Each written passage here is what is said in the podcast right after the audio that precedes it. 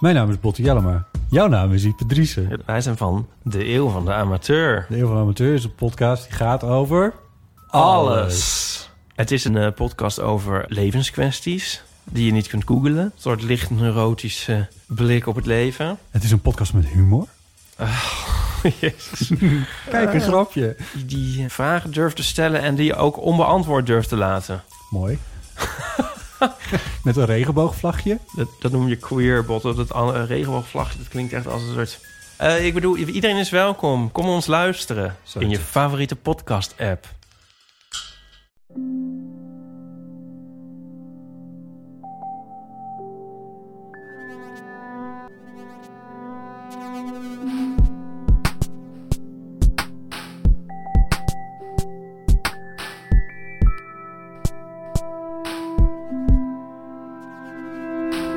Dit is Relaas, waarin iemand een verhaal vertelt over iets dat hij zelf heeft meegemaakt.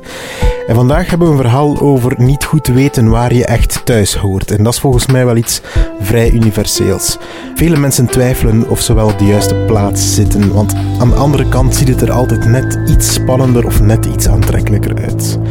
Marije die had iets gelijkaardigs. Zij kon niet kiezen tussen enerzijds de traagheid van het platteland en anderzijds de drukte van de stad.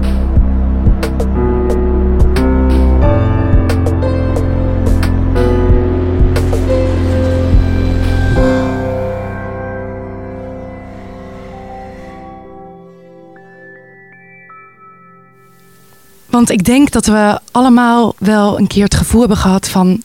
ik ga het roer helemaal omgooien. Ik ga een keer het helemaal anders doen dan wat ik ben gewend. En ik dacht dat een aantal jaar geleden. Ehm, ik ben een stadsmens. Geboren en opgegroeid in Nederland, zoals je kan horen.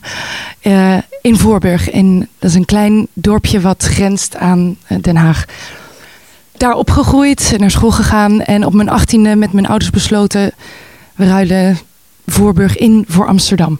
Want daar zou ik gaan studeren. En eh, dus dat deden we. We zijn naar Amsterdam verhuisd.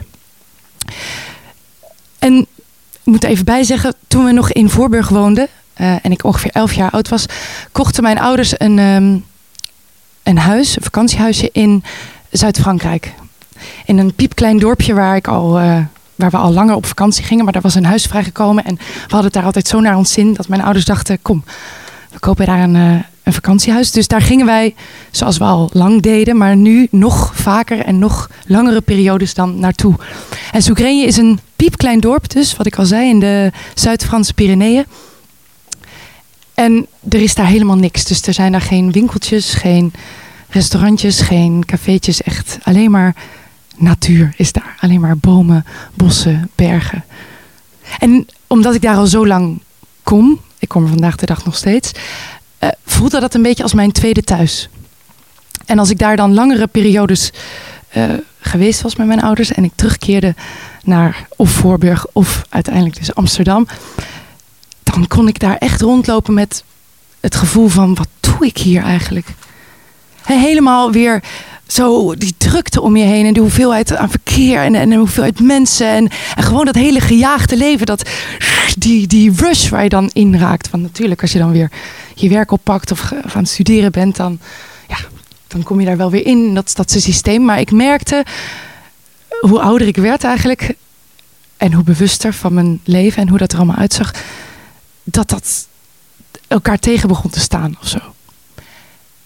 Dus ehm, met de keer dat ik terugkeerde naar de stad, werd dat gevoel groter. En ik woonde en werkte inmiddels in Amsterdam. En ik dacht, oké, misschien moet ik gewoon iets verder buiten de stad gaan wonen. Gaat dat me helpen? Dus ik verhuisde naar Amsterdam Noord.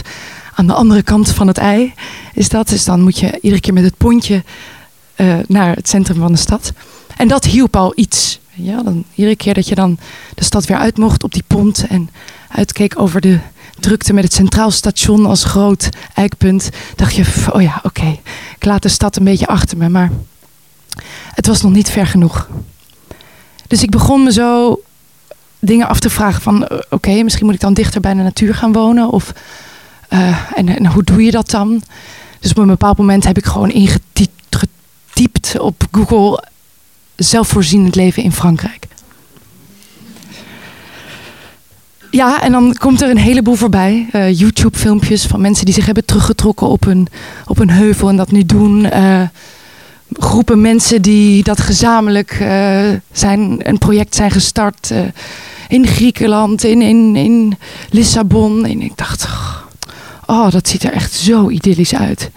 Hè, je gewoon je eigen groente, zelf opgewekte goede stroom.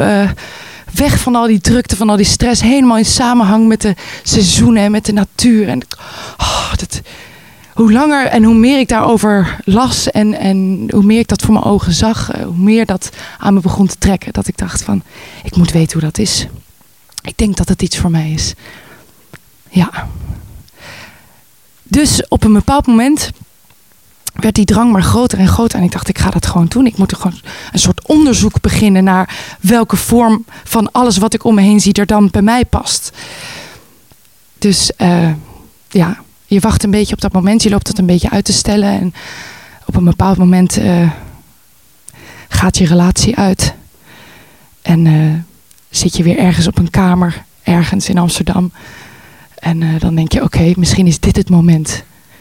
Misschien moet ik nu gewoon mijn bus pakken en gaan rijden en kijken wat er nog meer kan. Want anders doe ik het misschien nooit meer. Je, wordt wel ouder en ouder en dat, dat leven wordt ook serieuzer en serieuzer. En ik dacht, ja, help, straks heb ik kinderen en dan, dan, dan, dan zit ik hier in die stad en dan breng ik ze voordat ik het weet naar de crash. En dan ah, heb ik een leven wat ik misschien helemaal niet wil. Dus ik dacht, ik, oké, ik ga dat doen. En als het zomer is, dan wordt er wat minder theater gemaakt, wat mijn eh, beroep is. En dan, eh, toen dacht ik, oké, dan is dit het moment. Dus ik ben in mijn bus gestapt, die ik toen al had, met een bed erin, een soort klein campertje. En ik ben vertrokken. Ik heb een aantal plekken zo ongeveer globaal eh, vastgelegd. Ik had namelijk een soort Eurotopia-gids. Dat is een soort Lonely Planet, maar dan voor eco-dorpen en, en initiatieven en zo. Dus die had ik naast me liggen op het dashboard. En ik ben gaan rijden. En mijn eerste stop was een, eh een joert. Ik had namelijk een artikel gelezen op Facebook van eh, twee mensen die in zo'n joert woonden. En die, ondanks dat ze niemand tot last waren met hun eh, zelfvoorzienende levensstijl, ze toch niet op die plek mochten blijven staan waar ze stonden. Want ja, die plek had geen geldig adres en dus konden ze zich daar niet inschrijven. En, nou ja. en echt, het was een beetje een soort,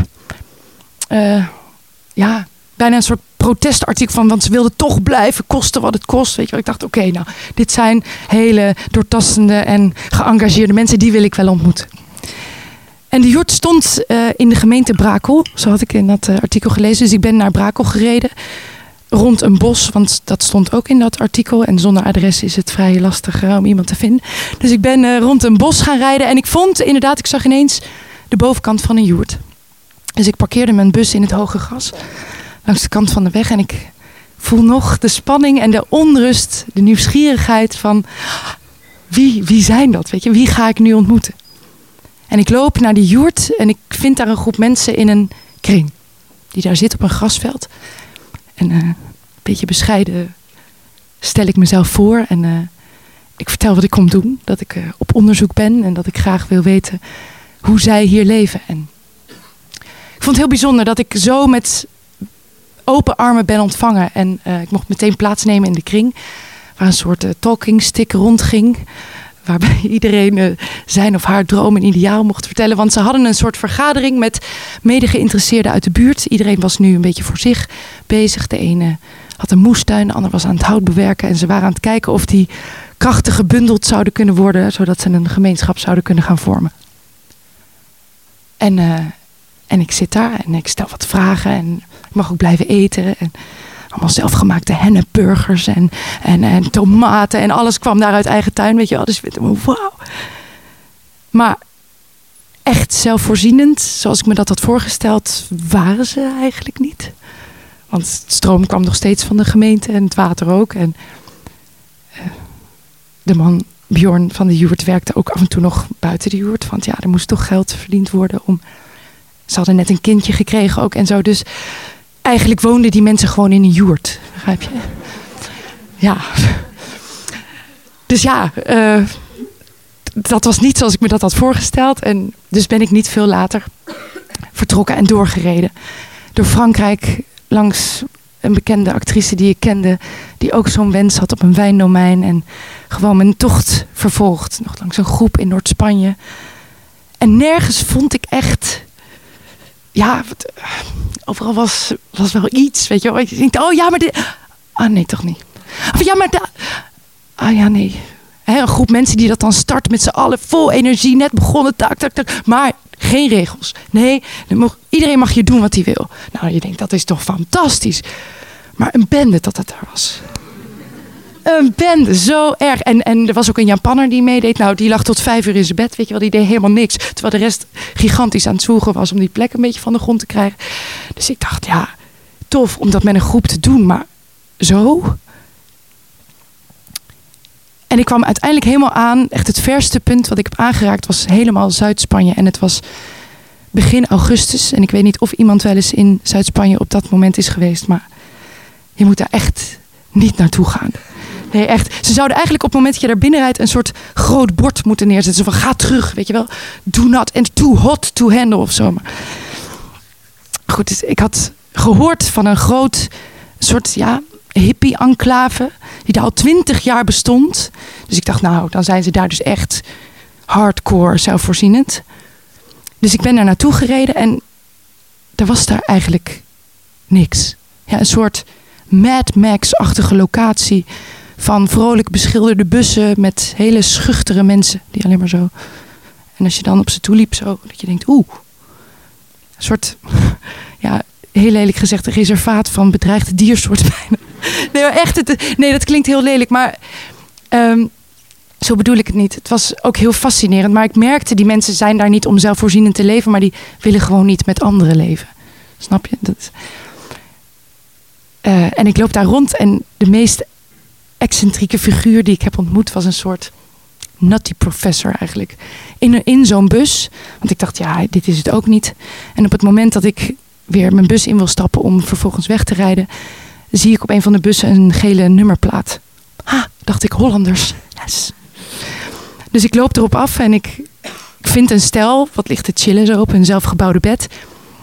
Bruce dus, een, uh, een man van uh, from Texas. En, uh, en Astrid, een Nederlandse vrouw uit Nijmegen. Goed, om een lang verhaal kort te maken. Die twee die waren vrijwillig daar op die plek neergestreken. Want Monsanto zat aan die kant van de heuvel en Nestlé zat daar. En die waren dus daar in dat hol van die leeuw gekropen om ja, die twee reuzen vanuit de kern te bestrijden. Hè? En, het, en, het, en de mensen te voorzien van schoon water en, en, en goed gezond eten.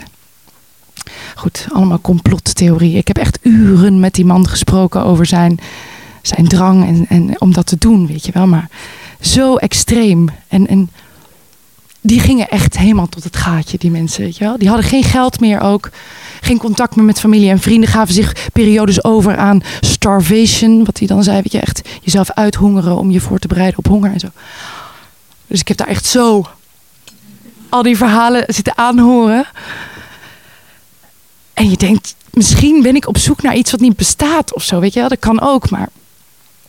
En natuurlijk rij je als je dan zo helemaal Europa doorkruist, bijna allemaal grootste steden voorbij. Ook Barcelona, Valencia en Lissabon ook. En ik heb ze een beetje geprobeerd zo links te laten liggen. Maar ja, als je dan Lissabon op de borden boven de grote weg ziet, dat je denkt, ja, het is wel een hoofdstad. Hè? Je bent er nou toch, dan kan je net zo goed toch eventjes korte citytrip in dit onderzoek. Hè? Dus ik ben Lissabon gaan bekijken en ik weet het nog zo goed. Ik zit in mijn bus en ik rijd dat centrum in. En je voelt dan alweer hoe die, ja, hoe die energie je tegemoet komt bijna. En ik stap uit en ik begin rond te lopen. En ik wilde het echt niet. Maar die stad deed me zoveel goeds. Eigenlijk. Ik, ik merkte dat ik me gewoon ineens weer thuis voelde. En ik dacht echt, shit. Ja, echt. Al die reclames, weet je wel, die me altijd tegenstonden. Dat ik altijd door Amsterdam liep en dacht, eh, eh, ik koop je niet. Eh, ik koop jou ook niet. Dat dacht ik nu, oh, zo inspirerend gefotografeerd. wat boeiend, wat goed, weet je. En ook die etalages, dat ik dacht, oh ja. En, en ook gewoon mensen, weet je wel. Gewoon toch je helemaal afzonderen is één ding. Maar contact hebben met mensen en zo verscheidenheid zien, dat deed me echt zo goed. Dat ik ben teruggereden, nog omhoog uit Lissabon. Spanje nog door, nog een aantal plekken bezocht. En uiteindelijk weer teruggereden naar het noorden. Naar Gent. Want ik was voor mijn reis uh, verliefd geworden op een uh, man die in Gent woont. En, um, en ik realiseerde me van misschien moet er een combinatie komen. Of misschien. Goed, dus ik kom terug en ik verwerk mijn reis. En hij is uh, huizen aan het kijken, want hij wil graag een huis kopen. En we waren nog niet zo lang samen, maar hij zei wel: Ik koop niets wat jij niet mooi vindt. Lief, hè? dus we hadden een aantal huizen al bezocht, ook voordat ik vertrok. En toen zei hij ineens: denk dat ik in september ben teruggekeerd. En in december van 2015, daar hebben we het over. Uh, tegen mij zei ineens: uh, Ja, we kunnen uh, morgen nog een huis bekijken als je tijd hebt. Ik zei: Ja, is goed. Dus wij uh, gaan kijken. We mogen de sleutel ophalen bij een notaris. Wat ik, ik wist niet dat dat kon, maar uh, dat bleek te kunnen. En wat ik daar zo fijn aan vind, is dat je niet zo'n heigende iemand in je nek hebt. Die de hele tijd zegt, mmm, nou je kan hier een serre maken en dit kan je nog uitbreken. En, nee, je hebt gewoon de sleutel in je hand en je loopt naar die voordeur. En je kan meteen checken, voelt dit goed? En ik steek de sleutel in het slot en we lopen naar binnen. En we gaan op de bank zitten in de woonkamer. Want het huis was nog helemaal intact. Bemeubeld en alles. En wij gaan zitten en voelt dit goed. Ja, het voelde best goed. Onze lijst van waar we wilden dat dat huis aan zou voldoen. Dat uh, was best al lang geworden na alle huizen die we hadden bekeken. Maar dit voldeed wel. En we liepen door de keuken naar de tuin. En ik zie in de tuin een grote serre. Een groentekas. En dat raakte me zo. Ik dacht, oh, dit is het. Hier kan ik mijn eigen tomaten in verbouwen. Mijn eigen sla, mijn eigen radijsjes. En ik realiseerde me dat dat huis stond op de grens tussen natuur en stad.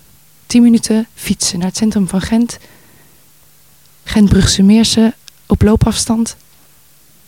Dus daar stond ik. In mijn droom.